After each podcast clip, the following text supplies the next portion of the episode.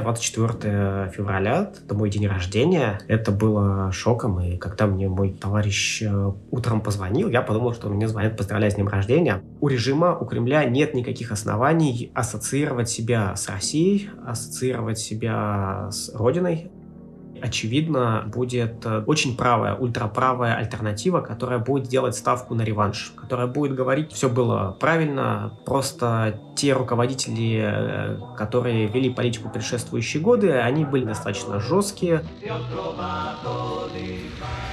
Публичные призывы. Подкаст об истории антифашистского движения постсоветского пространства.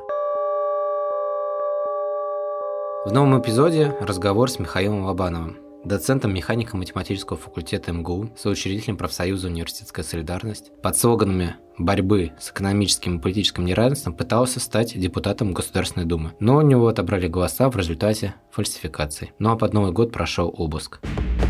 Михаил рассказал о самоцензуре, собственном понимании Родины, каково быть антифашистом в 2023 году, оставаясь в России, что помогает оставаться в здравом рассудке сегодня и как сделать возможной реальную демократизацию политики.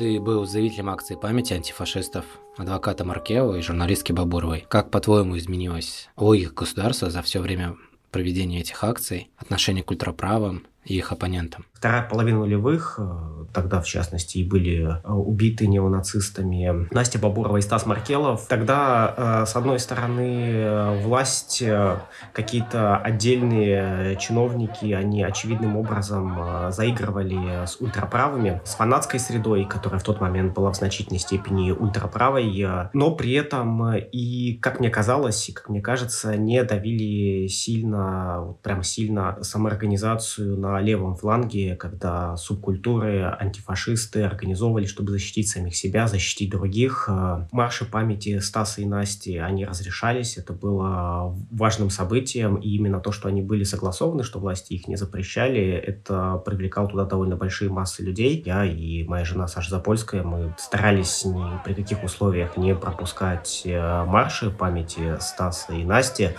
а год назад я был одним из заявителей э, шествия. Каждый год, э, насколько я видел, участвовал в обсуждениях, всегда было под вопросом, разрешат ли в этом году. Чем дальше, тем меньше каких-либо уличных акций вообще, в принципе, в Москве согласовывалось. Власти закручивали гайки, но конкретно вот с этим шествием все-таки согласовывали. Согласовывали, согласовывали вплоть до ковида. Чиновники, э, власти, э, которые приватизировали политику антифашизма, риторику антифашизма, да, в том виде, в котором они понимают, которая, конечно, ничего общего не имеет с настоящим антифашизмом, они э, не могут позволить каких-то массовых встреч, собраний, шествий, митингов тех людей, которые предлагают другую оптику, другой взгляд на термин фашизм, антифашизм, Каково быть антифашистом в 2023 году, оставаясь в России? Насколько лично тебе приходится цензурировать себя? 24 февраля, это мой день рождения, это было шоком. В часов утра украинцы проснулись от воя сирен и тревожных звонков.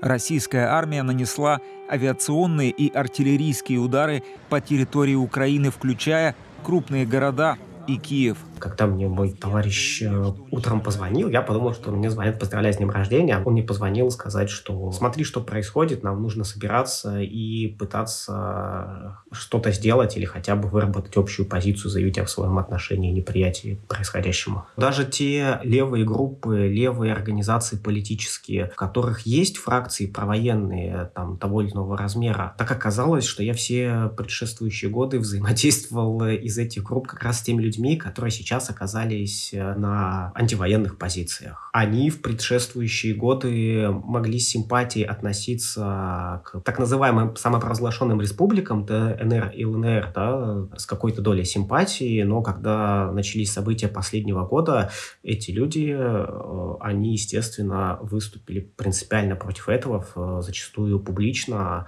и отстаивали антивоенные позиции внутри своих групп. Я нахожусь в России, да, поэтому я там некоторые слова просто в целях целях безопасности э, в силу там, давления, которое уже было на меня, не могу использовать. Это стоит учитывать. Э, я сам имею административку, даже две административки летом в июне, э, которые связаны с постами. Мы переживаем катастрофу, которую сопоставимого ничего наше поколение не видело. Тем не менее, власти считают, что то, что они делают, эту агрессию нужно прикрывать э, лозунгами, фразами о борьбе с каким-то неонацизмом, неофашизмом. Э, и в этой ситуации, э, естественно, я и единомышленники, мы считаем важным разоблачать эту риторику, скрывать, на самом деле, ультраправую сущность тех действий, которые кремлевский режим проводит сейчас, проводит проводил последние десятилетия. Ты писал, наша Родина – это не кучка самодовольных бездельников, захватившая э, власть, и не узкая прослойка их охранников, пиарщиков, провокаторов. Наша Родина – это друзья, солидарность, стремление вместе с единомышленником бороться за общество, где никто не будет вынужден бежать от войн, репрессий или в поисках куска хлеба. Разговоры о патриотизме всегда были очень сложно в левой среде, особенно когда эти разговоры идут в тот момент, когда Родина очень известна своими действиями в соседней стране.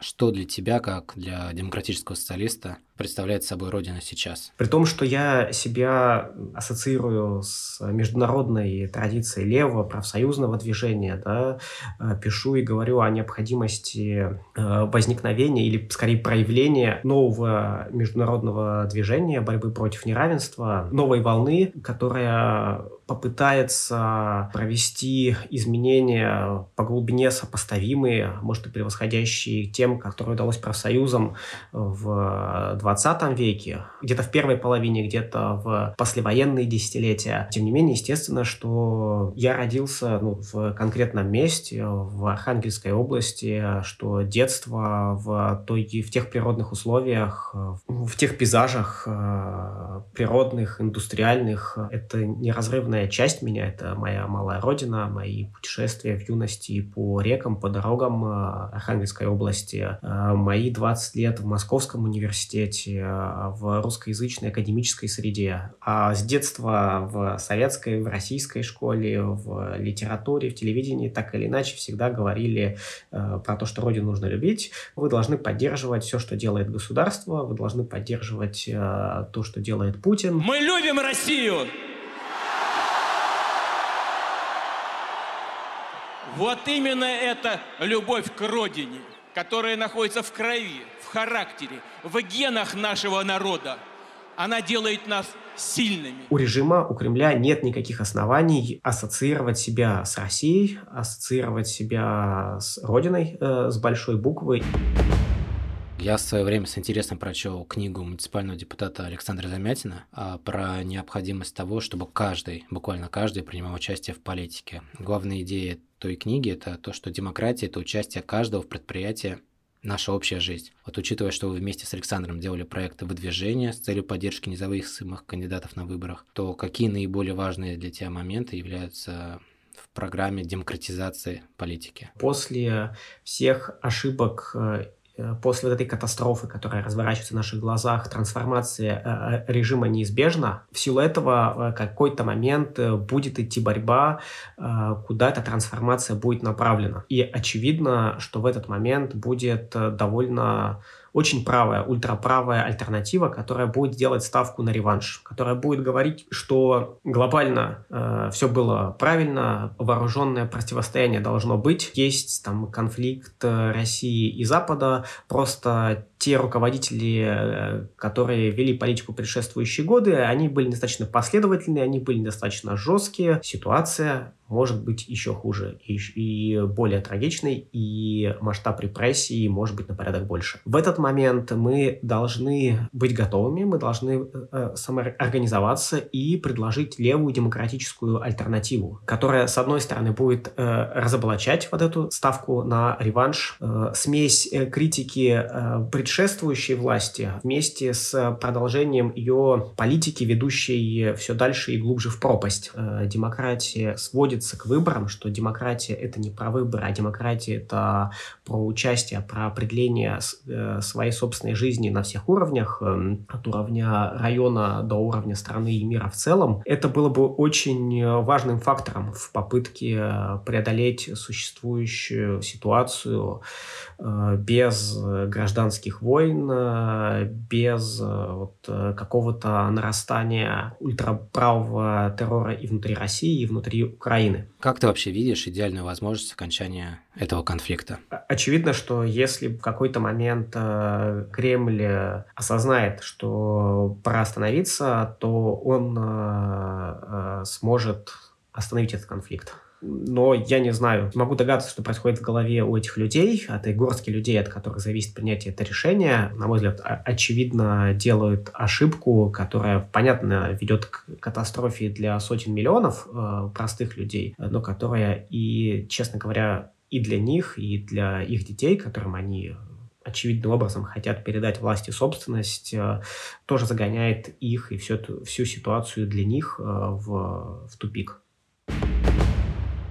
Можешь поделиться секретом, как ты себя поддерживаешь, учитывая ну, сложность темы нашего разговора? Для того, чтобы сохранять надежду, сохранять силы и действовать, ну, для, в моем случае крайне важно, что моя жена, Саша Запольская, она, мы с ней являемся единомышленниками. То есть мы практически все делаем вместе в каких-то общественных компаниях, участвуем э, э, вместе, вместе занимаемся активистской деятельностью. В каких-то вещах э, она вносит больше вклад, в каких-то я. Ну, в силу того, что в 2021-2022 году приходилось участвовать в выборах, а там, в общем, нужно лицо и человек больше мелькал я, но так, э, по большому счету мы везде вдвоем. Важно то, что в связи с тем, что я публично занимаю антивоенную позицию, пишу, говорю, ко мне постоянно постоянно подходят люди, ну, буквально на улицах, в метро, левые не замыкаются на ситуации внутри только своей страны. Говорят об необходимости изменений во всем мире. Ты понимаешь, что все равно у мира в целом остается надежда, что э, борьба она не закончена, и даже если твоя страна, она на несколько лет или, может быть, даже десятилетий погрузится в некий, там, условно говоря, мрак, э, то все равно остается перспектива общемировых изменений, и за это стоит выступать и бороться, и вносить в это вклад, потому что именно это в конечном итоге позволит и России, и другим странам э, прийти к тому обществу, в котором не будет войн, не будет вопиющего неравенства, и будет место для каждого.